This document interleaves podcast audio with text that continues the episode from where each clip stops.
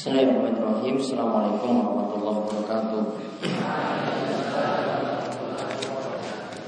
Alhamdulillahirrahmanirrahim Hamdan katsiran tayyiban barakan fi kami yuhibbu wa yarda Wa asyhadu an la ilaha illallah wahdahu la syarika lah Wa asyhadu anna Muhammadan abduhu wa rasuluh Allahumma salli ala nabiyyina wa sayyidina Muhammad وعلى آله ومن تبعهم بإحسان إلى يوم الدين اللهم انفعنا بما علمتنا وعلمنا ما ينفعنا وزدنا علما اللهم أصلح لنا ديننا الذي هو عصمة أمرنا وأصلح دنياي التي فيها معاشنا وأصلح آخرتنا التي فيها معادنا واجعل الحياة زيادة لنا في كل خير واجعل الموت راحة لنا من كل شر Alhamdulillah para jamaah sekalian semoga selalu dirahmati dan diberkahi oleh Allah Subhanahu wa taala.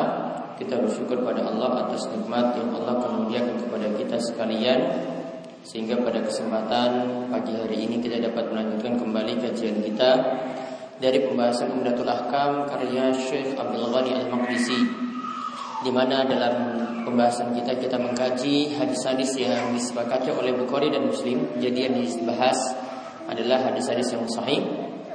Dan kali ini kita masuk pada pembahasan adzan setelah sebelumnya kita membahas masalah sholat berjamaah dan sholat rawatib. Hadis yang terakhir itu adalah hadis dari Aisyah radhiyallahu anha ia berkata, "Lam yakuni Nabi sallallahu alaihi wasallam ala syai'in minan nawafil ashaddata ta'ahudan minhu ala raqatil fajri." Yaitu Nabi SAW sangatlah perhatian pada sholat sunnah yang di sini beliau tidak pernah meninggalkannya yaitu sholat sunnah dua rakaat sebelum subuh. Dalam lafaz Muslim disebutkan rakaat al-fajri khairum minat dunya wa ma fiha. Dua rakaat sholat sunnah fajar itu lebih baik daripada dunia dan seisinya. Itu menunjukkan keutamaan dari sholat sunnah qabliyah subuh. Sekarang kita bahas tentang masalah adzan. Bab al-adzan. Yaitu disebutkan yang pertama dari Anas bin Malik radhiyallahu anhu. Qal ia berkata, Umira Bilalun ay yashfa'al adzana wa yutiral iqamata. Yaitu dari Anas ia mengatakan Bilal diperintah untuk menglafazkan atau mengumandangkan azan dengan jumlah kalimat yang genap. Wayutirul iqamah dan mengumandangkan iqamah dengan kalimat yang ganjil. Maksud kalimat ini umiro Bilal. Kata para ulama, pelajaran yang bisa kita ambil ke setiap kata yang dikatakan oleh sahabat seorang sahabat diperintah demikian. Maka asalnya hadis ini adalah hadis yang marfu yaitu hadis yang sampai pada Nabi Shallallahu Alaihi Wasallam.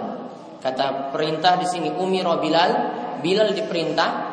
Ini menunjukkan bahwasanya hadis ini adalah sebenarnya disabdakan oleh Nabi Muhammad Shallallahu Alaihi Wasallam secara langsung Kemudian dikatakan di sini untuk lafaz azan digunakan lafaz yang genap. Komandang azan dengan kalimat-kalimat yang genap. Maka kita lihat ya mulai dari Allahu Akbar Allahu Akbar genap empat nanti sampai empat kalimat. Kemudian asyhadu alla ilaha illallah dua kalimat. Kemudian asyhadu anna Muhammadar Rasulullah dua kalimat lagi. Terus hayya ala sholat dua kalimat, hayya ala falah dua kalimat.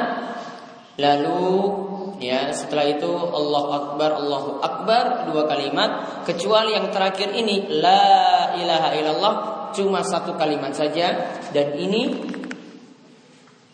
be, di luar dari kalimat yang disebutkan tadi namun para ulama itu sepakat kalimat untuk Allah Akbar yang terakhir itu dengan kalimat yang ganjil. Namun mayoritasnya tadi adalah kalimat yang genap. Empat atau dua, dua, dua dan seterusnya. Sedangkan ikomah, ikomah ini digunakan lafaz ganjil, ya, digunakan di sini lafaz atau kalimat yang ganjil, kecuali pada kalimat Allahu Akbar yang pertama dan qad qamati sholah.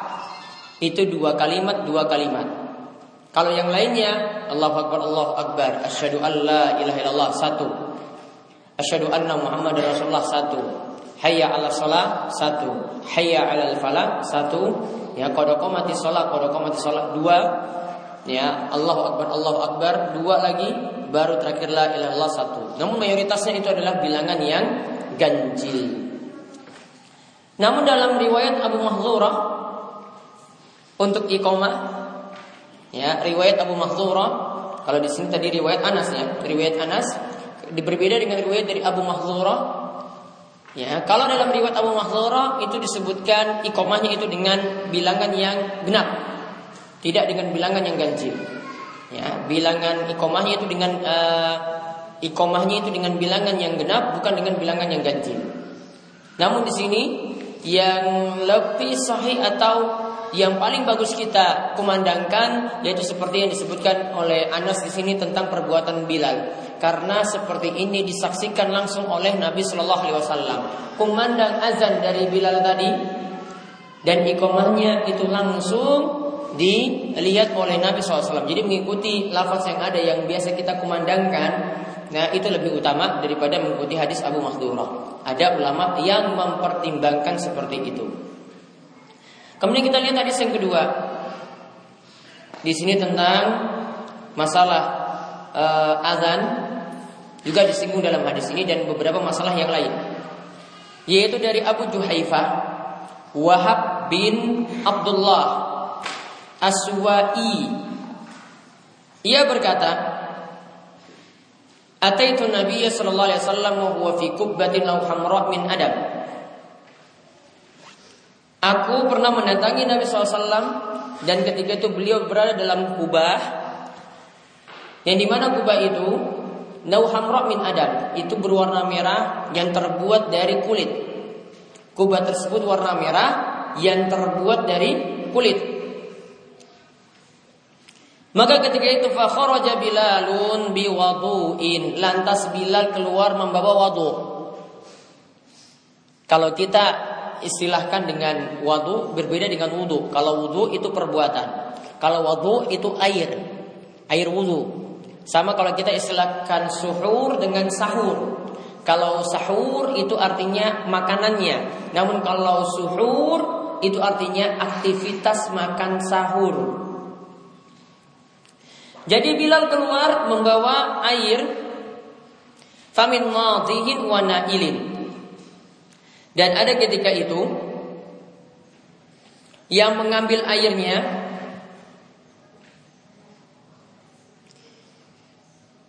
dan ada yang memancarkannya pada yang lainnya. Artinya ada yang memanfaatkan air yang dibawa oleh Bilal tadi. Maka ketika itu fakharaja Nabi sallallahu alaihi wasallam alaihi hullatun hamra. Ketika itu Nabi SAW keluar dalam keadaan memakai pakaian hulla berwarna merah.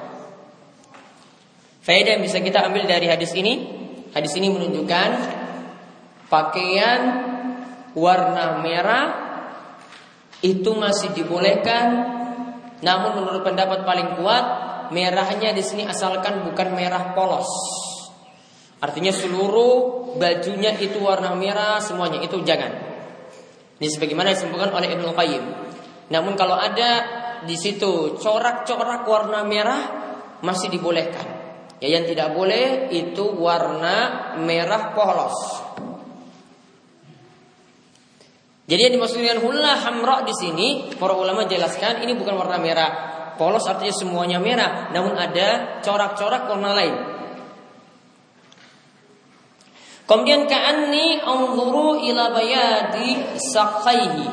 Seakan-akan ya kami melihat Pahanya ketika itu yang putih. Paha Nabi SAW ketika itu yang putih.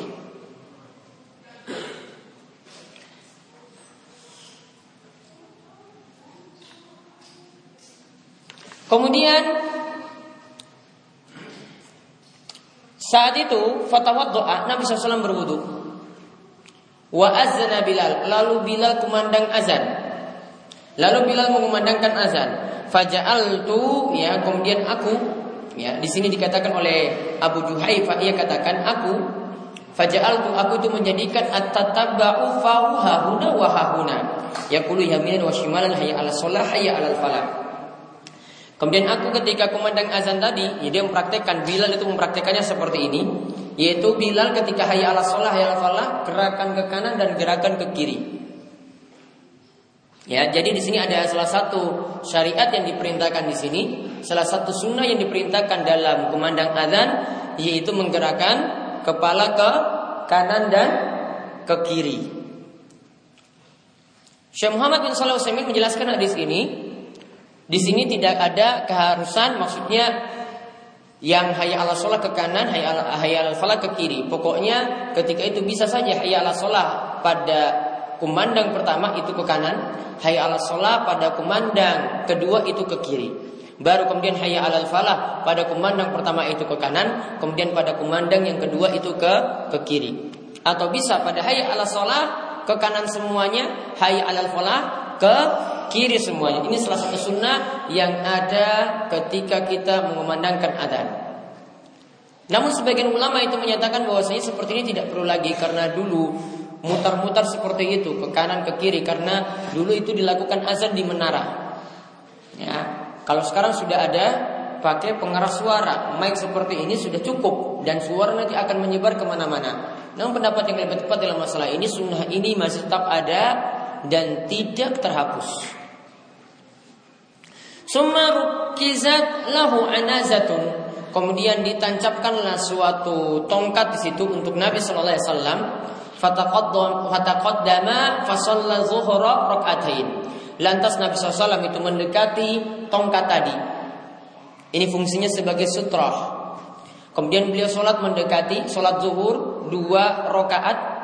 Fasolat zuhra rakaatain beliau sholat zuhur itu dua rakaat.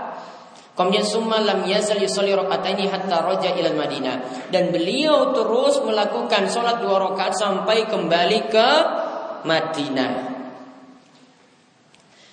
Maka faedah yang bisa kita ambil dari hadis yang ada Tadi kita sudah sebutkan Masih dibolehkan memakai baju warna merah Namun dihindari warna merah Polos Kemudian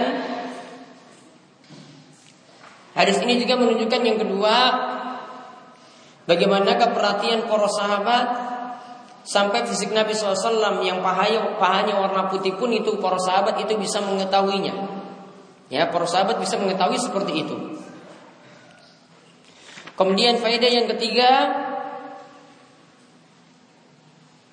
tentang sunnah saat kumandang adzan. Saat mengumandangkan hayya ala sholah, hayya ala falah, diperintahkan untuk menoleh ke kanan atau menoleh ke kiri. Diperintahkan menoleh ke kanan dan menoleh ke kiri. Kemudian dalam hadis ini juga ada perintah untuk memakai sutra yaitu pembatas ketika sholat dan diperintahkan untuk mendekati sutra tersebut.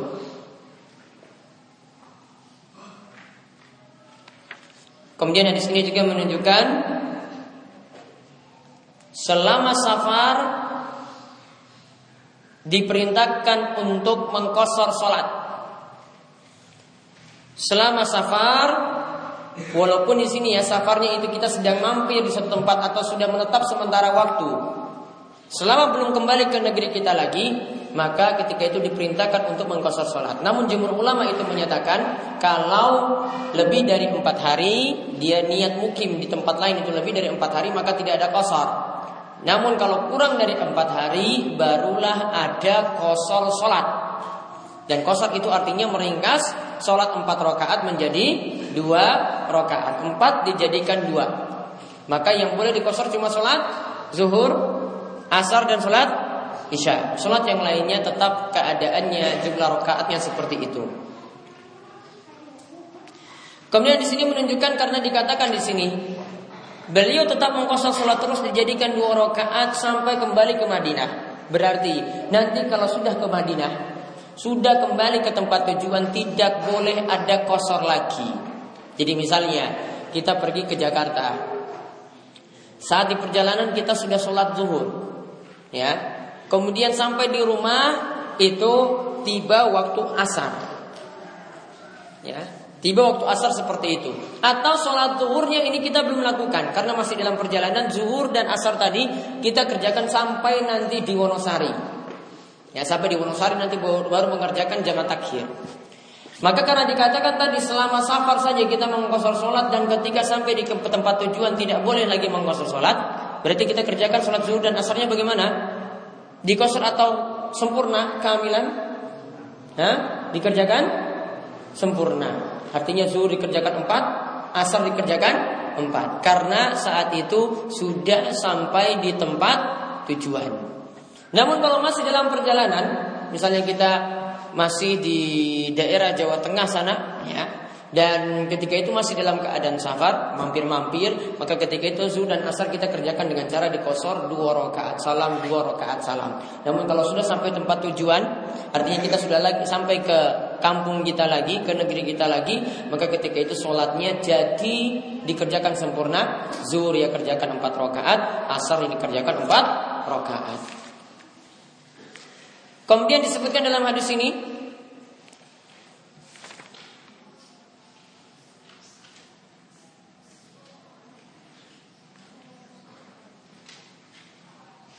Dikatakan bahwasanya tadi kosor itu ada ketika safar. Apakah di sini kosor itu jadi wajib, mengkosor sholat itu jadi wajib bagi setiap orang yang bersafar? Di sini ada persisian di antara para ulama. Ada yang menganggap kosor sholat itu wajib. Jadi setiap orang yang bersafar wajib mengkosor sholat. Kalau tidak mengkosor maka dia berdosa. Dan sebagian ulama itu menyatakan itu cuma boleh saja. Dan ini pendapat dari jumhur atau mayoritas ulama. Jadi setiap orang yang bersafar ketika itu ya dia boleh memilih untuk mengkosor atau boleh tetap mengerjakan secara sempurna. Namun menurut mazhab syafi'i kalau memilih pendapat yang kedua yaitu menyatakan bolehnya mengkosor sholat artinya bukan wajib tetap mengkosor sholat menurut mazhab syafi'i itu lebih utama saat safar daripada sholatnya itu dikerjakan secara sempurna. Kemudian hadis yang berikutnya hadis dari Abdullah bin Umar radhiyallahu anhu. Ini tentang azannya Bilal. Yaitu dari Rasulullah SAW bahwasanya Rasulullah SAW itu bersabda inna bilalan yu'adzinu bilailin fakulu washrabu hatta tasma'u azana ibni umi maktum sesungguhnya Bilal mengumandangkan azan di malam hari maka teruslah makan dan minumlah kalian sampai terdengar kumandang azan dari Ibnu Ummi Maktum. Sampai terdengar kumandang azan dari Ibnu Ummi Maktum. Hadis ini menunjukkan kalau kita lihat sekilas berarti azan untuk subuh itu ada dua kali. Ada azan yang masih di waktu malam sebelum waktu terbit fajar subuh itu tiba dan ada azan ketika waktu subuh itu tiba dan saat itu tidak boleh lagi ada makan dan minum bagi orang yang ingin berpuasa. Dan bagi orang yang ingin sholat malam kalau sudah dikumandangkan azan pada waktu kedua seperti ini juga sudah berhenti untuk sholat malam. Namun kalau masih malam ketika kumandang azan dari Bilal tadi maka masih boleh makan dan minum bagi orang yang berpuasa. Maka dari hadis tadi kita bisa simpulkan sebagian ulama itu menyatakan azan itu ada dua kali sebelum subuh itu sebelum masuk waktu subuh dan nanti ketika sholat subuh itu tiba.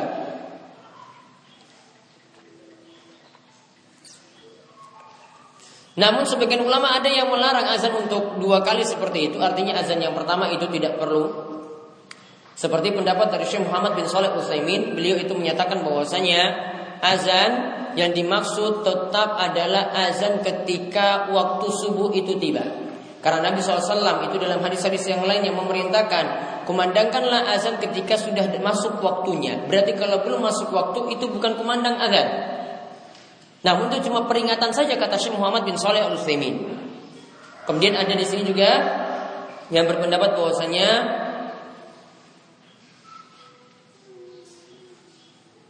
Ada yang tetap membolehkan seperti itu. Azan yang pertama itu untuk e, membangunkan sholat malam. Dan azan yang kedua itu untuk tanda terbitnya fajar subuh. Jadi di sini para ulama ada yang berpendapat seperti itu, ada yang menganggap dibolehkannya azan dua kali tadi, dan ada yang tetap mengatakan cuma satu kali azan saja, yaitu ketika waktu subuh itu masuk. Kemudian di sini juga kita bisa ambil pelajaran yang kaitannya dengan masalah puasa. Orang yang berpuasa berhenti makan dan minum ketika azannya Ibnu Umi Maktum, yaitu ketika waktu subuh itu tiba. Walaupun ada sebagian hadis yang menyatakan bahwasanya ketika azan itu tiba, maka jika ada mas, ada makanan yang masih kalian itu santap, maka makanan yang ketika itu disantap masih bisa untuk disantap yang ada di tangan ketika itu tetap dihabiskan. Namun para ulama atau jumhur ulama atau mayoritas ulama berpendapat bahwasanya yang dimaksudkan dengan hadis tersebut itu adalah jika azannya tidak tepat waktu. Jadi makannya masih boleh dilanjutkan. Namun kalau azannya tepat waktu seperti azannya Ibnu Umi Maktum di sini, maka tetap berhenti aktivitas makan ketika azan yang menandakan masuknya waktu subuh. Namun di sini kami beri catatan azannya ini yang tepat waktu. Kalau azannya tepat waktu maka seluruh aktivitas makan dan minum itu sudah berhenti ketika itu tidak boleh dilanjutkan sama sekali. Ini pendapat yang paling kuat di antara pendapat para ulama. Mereka mengkritik hadis semacam tadi dan sebagian ulama mendoifkannya.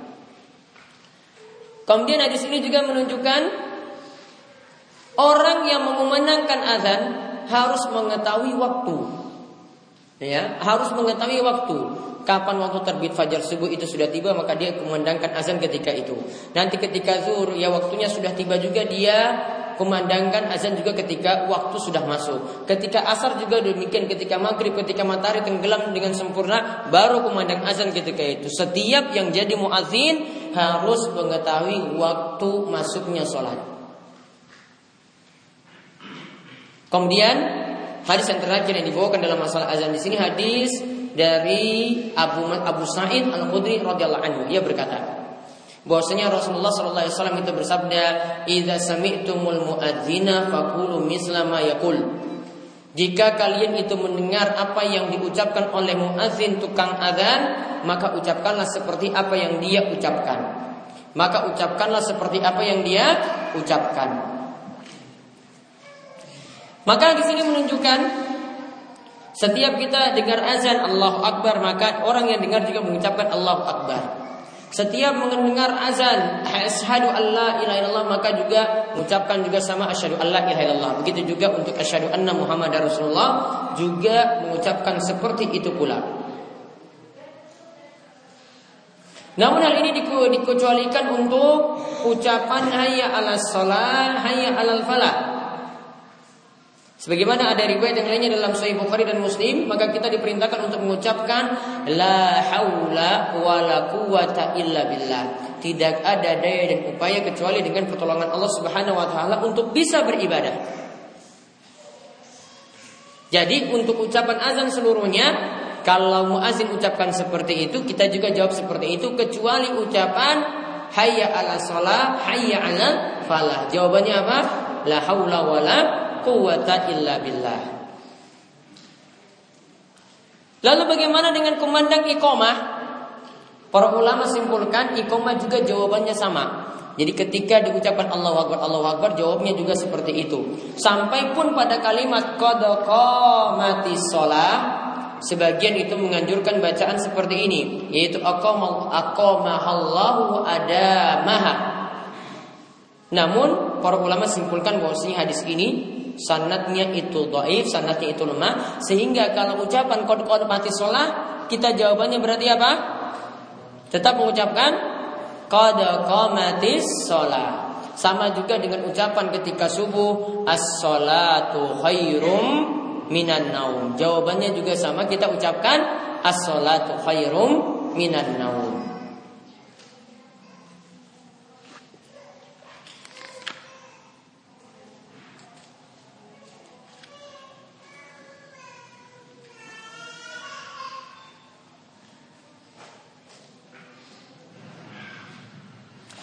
Kemudian bagaimana kalau azannya? Azannya itu dari televisi, dari radio yang ini adalah hasil rekaman, bukan kumandang langsung. Kadang di sebagian radio kumandang azan yang langsung yang mereka siarkan. Namun ada yang cuma rekaman saja seperti kita lihat di TV, seperti kita lihat di kita dengar di radio. Di sini diterangkan oleh Syekh Sa'ad Asyasri. Beliau katakan bahwasanya jika azan yang didengar di situ adalah lewat pengeras suara. Maka saat itu orang yang mendengar jawab seperti itu pula meskipun lewat TV ataupun lewat radio.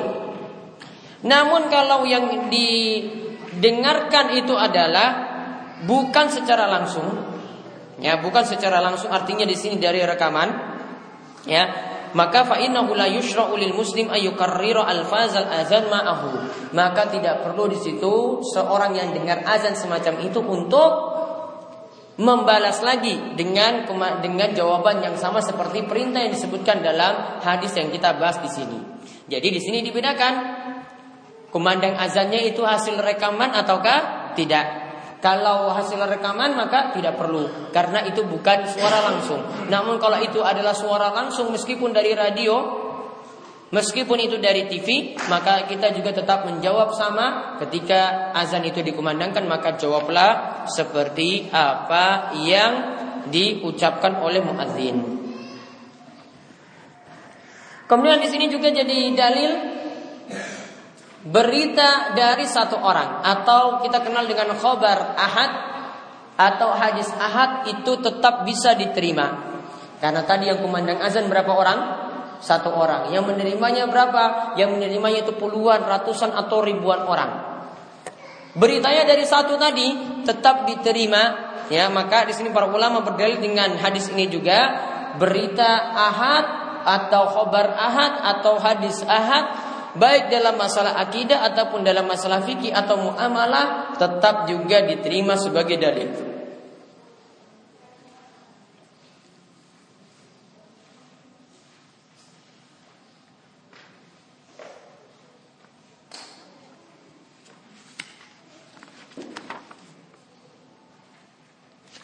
Nah itu faedah-faedah yang bisa kita ambil dari bahasan azan tadi. Yang insya Allah pada pertemuan berikutnya kita melanjutkan dengan bahasan istiqbal kiblah menghadap kiblat. Monggo sebelum saya tutup ada yang diingin tanyakan kami silakan.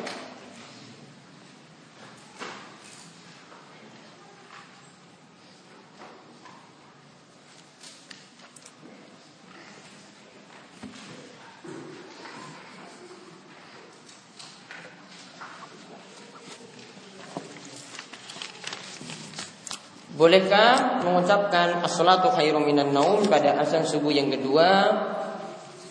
Walau alam pendapat yang lebih tepat dalam masalah ini tetap masih boleh. Apalagi ketetapan yang ada di negeri kita tetap mengucapkan as-salatu khairum minan naum pada azan yang kedua seperti tadi. Ya dan ini juga menjadi pendapat dari Syekh Muhammad bin Shalih Alasannya di antaranya saya sebutkan tadi, ya azan untuk subuh kata beliau itu dianggap kalau ketika masuk subuh sehingga untuk azan bila di sini Syekh Muhammad bin tidak menganggap sebagai azan. Sehingga salatu khairum minan juga tetap dikumandangkan juga pada azan yang kedua.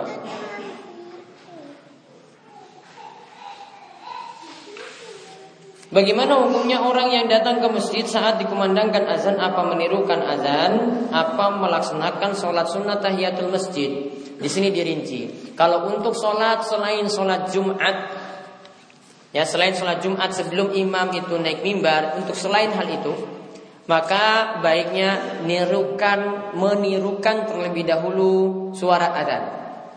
Baru setelah itu, setelah azan itu rampung, ya bersolawat kemudian membaca doa setelah azan ataupun berdoa setelah itu kemudian baru mengerjakan sholat tahiyatul masjid. Namun kalau ini untuk sholat Jumat karena mendengar Jumat itu lebih utama daripada melaksanakan sholat uh, daripada uh, menjawab panggilan azan daripada menirukan panggilan azan tadi maka kalau untuk sholat Jumat baiknya dilaksanakan sholat tahiyatul masjid terlebih dahulu. Bolehkah wanita mengumandangkan azan? Dalam mazhab Syafi'i wanita tidak boleh mengumandangkan azan karena suaranya dapat menimbulkan fitnah. Yang dibolehkan cuma satu kondisi yaitu tidak ada laki-laki di situ, namun ini bukan panggilan azan, namun bentuknya cuma dianggap sebagaimana zikir. Jadi bukan lagi sebagai kumandang azan ketika itu.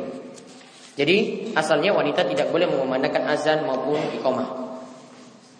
Tata cara iqamah apakah seperti tata cara azan? Ia sama bagaimana cara menjawab iqamah jika iqamahnya cepat. Tetap dijawab seperti kita jawab ketika azan ketika diucapkan Allah Akbar Allah Akbar ya jawab seperti itu. Kalau cepat ya jawabnya juga berarti cepat-cepat. Apakah ada jarak minimal bersafar? Jarak minimal bersafar eh, para ulama itu ada beberapa pendapat ada yang mengatakan bahwasanya untuk tiga hari perjalanan baru dikatakan e, dikatakan itu adalah jarak safar, sudah menempuh safar. Ada yang katakan menempuh perjalanan ya se, kalau dikonversikan kepada ukuran kilometer adalah 85 kilo, kalau untuk mil 48 mil. Ini menurut jumhur ulama. Sedangkan Syekhul Islam Ibnu Taimiyah itu lebih milih pendapat karena Nabi SAW pernah beliau berada di kota Madinah ketika keluar sampai ke Bir Ali yaitu Zulhulaifah itu jaraknya cuma 3 kilo saja tidak sampai jauh. Ketika beliau di Madinah menyempurnakan sholat saat di Zulhulaifah beliau mengkosor sholat jadi dua rakaat karena sudah safar ketika itu. Maka kalau Syekhul Islam Ibnu Taimiyah tidak memakai patokan jarak namun memakai patokan urf. Kalau di suatu tempat sudah dianggap itu sudah disebut safar. Kita dari sini dari Wonosari pergi ke Klaten misalnya itu sudah dianggap safar, maka kita sudah boleh mengkosor sholat. Namun kalau ini belum dianggap maka tidak ada mengkosor sholat. Ya, kalau dibingungkan, nah ini menurut Ibnu Taimiyah, berarti patokannya adalah lihat dari kebiasaan orang setempat. Namun kalau dibingungkan berapa jaraknya atau ini sudah dianggap safar atau belum, maka memilih pendapat jumhur itu lebih baik, yaitu memilih jarak 85 km.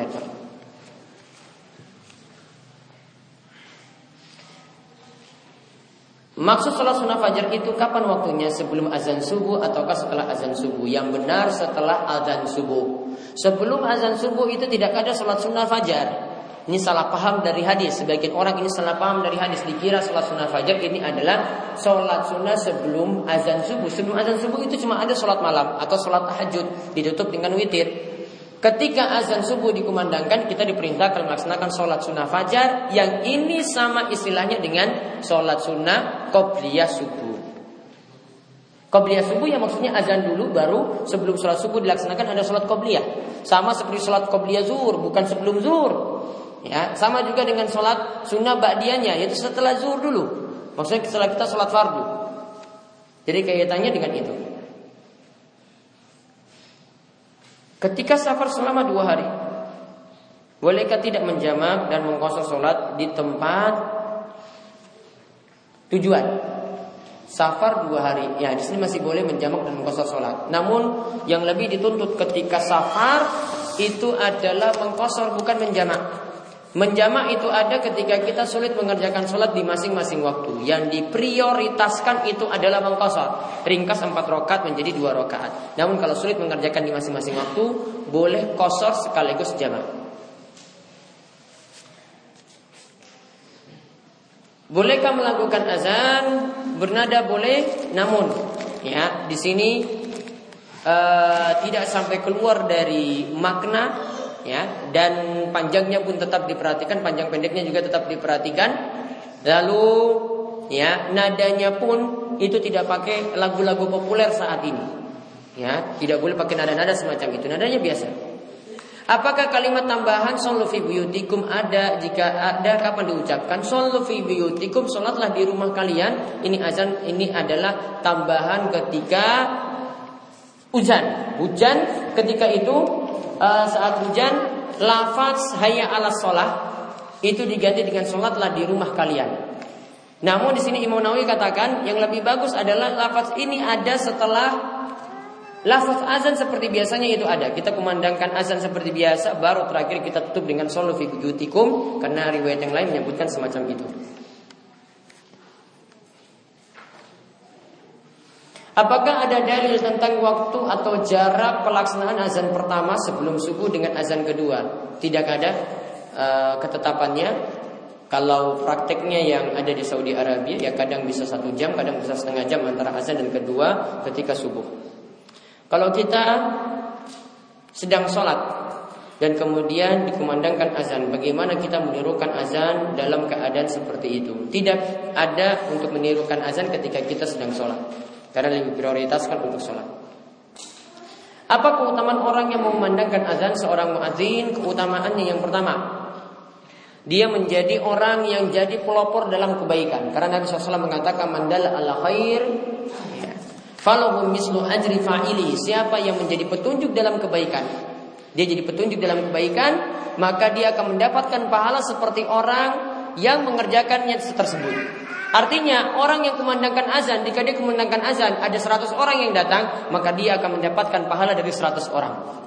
Ya, jika seribu orang yang datang, dia akan dapat pahala dari seribu orang tanpa mengurangi pahala mereka sedikit pun juga. Ya, maka ini jadi dalil ya kalau azan itu berlomba-lomba untuk memandang azan, dapat pahalanya lebih banyak. Kemudian yang kedua disebutkan dalam riwayat yang lain orang yang kumandang azan lehernya itu akan lebih panjang pada hari kiamat. Maksudnya para ulama sebagian menyatakan bahwa saya ya kita artikan secara fisik seperti itu dan ini menunjukkan orang tersebut adalah orang yang punya keistimewaan daripada orang yang lainnya pada hari kiamat karena punya ciri-ciri yang lebih daripada yang lain. Warna merah yang dilarang semua warna merah ataukah merah jambu ataukah merah hati yang dilarang merah uh, merah seperti warna merah darah. Itu kita sebut dengan merah. Kalau sudah pink ya, ini sudah warna beda lagi. Namun laki-laki yang gak usah pakai baju warna pink itu juga merujuk perempuan saja.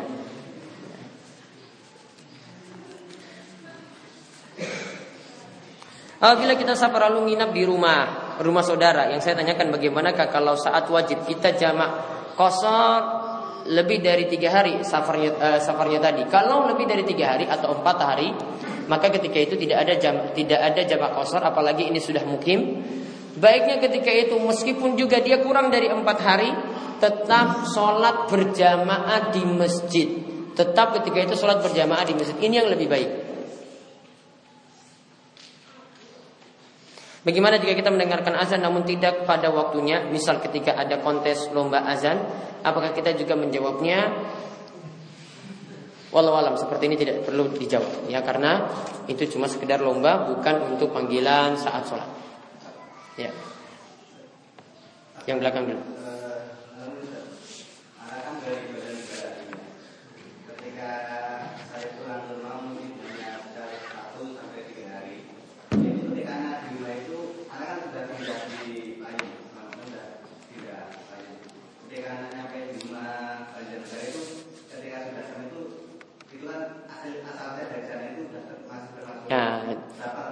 Jadi lihat ketika itu, ya, kalau kembali ke sana jelas safar, perjalanannya jelas safar. Namun ketika nginap beberapa hari, dilihat sama seperti saya jelaskan, itu saat di Banjar itu nginapnya berapa hari atau niatannya berapa hari. Kalau lebih daripada empat hari, ya maka tidak ada kosor. Namun kalau kurang dari empat hari, menurut jumhur, menurut mayoritas ulama tetap ada kosor. Ketika itu meskipun tempat asal, ya karena kita sudah mukim di sini. Namun kalau sudah lebih dari empat hari ke sana maka kita seharusnya mungkin lagi. Nanti balik sini lagi kembali mungkin lagi.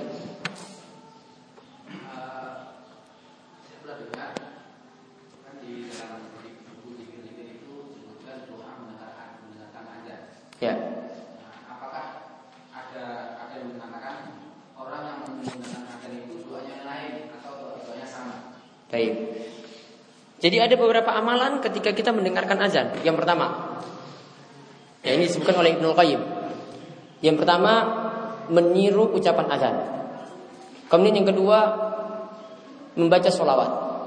Ya, yang kedua membaca sholawat. Jadi ketika sudah dikumandangkan Allah Akbar Allah Akbar la ilaha illallah kemudian bersolawat. Allahumma sholli ala Muhammad wa ala Muhammad kama shallaita ala Ibrahim wa ala Ibrahim innaka Hamidum Majid. Bersolawat. Kemudian yang ketiga baca doa setelah azan. Doa setelah azan di sini dimaksudkan Allahumma rabb hadhihi da'wati tammah wa salatul qa'imah sampai terakhir. Kemudian yang keempat, ya, yang keempat ini membaca doa yang lainnya di mana doa ini adalah doa yang dipanjatkan saat waktu mustajab. Ya, doa ini dipanjatkan ketika waktu mustajab. Nah, kita angkat tangan ketika itu kemudian berdoa saat itu. Itu yang dimaksudkan. Jadi doanya ada dua macam berarti ada doa setelah azan itu sendiri Allahumma rabb hazihi da'wati tammah dan ada doa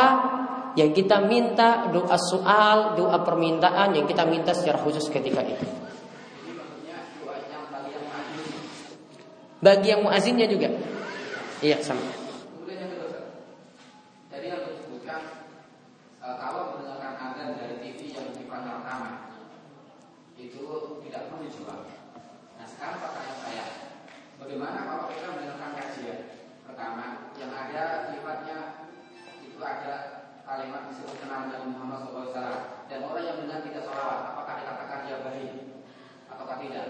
Kemudian yang berikutnya apakah boleh seorang itu merekam apa namanya rukyah dirinya dengan e, menggunakan rekaman? Baik, kalau yang pertama Ya, karena di sini para ulama ini katakan iza sami itu mul muazin. Jika kalian mendengar muazin, para ulama ini tafsirkan mendengar muazin mubasyaratan, yaitu mendengar muazin secara langsung. Artinya bukan dari rekaman. Ketika kumandang azan ini ada. Ketika kumandang azan ini ada bukan dari rekaman. Sedangkan untuk lafaz untuk solawat, kenapa setiap kali kita mendengar solawat di sini kita tetap kumandang, tetap kita membaca salawat pula karena hadisnya perintahkan umum. Siapa yang dengar dengar orang itu mengucapkan salawat ya diucapkan nama Nabi SAW diucapkan nama Nabi SAW maka dia ketika itu bersalawat pula. Kapan pun itu disebut baik ketika ada di kajian seperti ini ataupun ada sendirian Nabi SAW itu disebut maka dia sebut salawat. Begitu pula ketika dalam rekaman ataukah tidak? Itu juga tetap disebut. Ini dibedakan karena konteksnya itu berbeda. Untuk azan itu sendiri permasalahannya untuk menjawab sholawat juga permasalahannya sendiri. Hadisnya itu berbeda. Sedangkan yang ketiga, gimana kalau uh, untuk merukiah itu dari rekaman? Sebagian ulama masih membolehkan, sebagiannya itu tidak. Namun yang lebih berpengaruh adalah atau yang lebih manfaat tidak dari rekaman. Karena kalau rekaman tidak bisa merenungkan. Namun kalau orang yang baca langsung ini bisa merenungkan sehingga lebih berpengaruh kepada orang yang dibacakan rukyah tadi. Sebagaimana ya penjelasan dari Syekh Muhammad bin Shalih Utsaimin, rukyah itu bisa bermanfaat jika terpenuhi dua syarat. Yang pertama, ya, syarat yang dipenuhi adalah dari orang yang merukyah. Yang merukyah harus yakin rukyah tadi bisa menyembuhkan. Kalau cuma rekaman, rekaman di sini tidak punya sifat yakin seperti itu. Kemudian orang yang disembuhkan tadi, orang yang sakit tadi juga punya keyakinan bahwasanya dengan dirukyah juga dia bisa sembuh. Jadi di sini ada faktor juga dari orang yang baca, dia harus yakin tentang bacaan tadi, ya bahwasanya itu bisa menyembuhkan. Ada lagi? Baik, kalau tidak ada kita cukupkan sekian, mudah-mudahan bermanfaat dan kami tutup ya kajian ini subhanakallahumma bihamdika asyhadu an la. Assalamualaikum warahmatullahi wabarakatuh.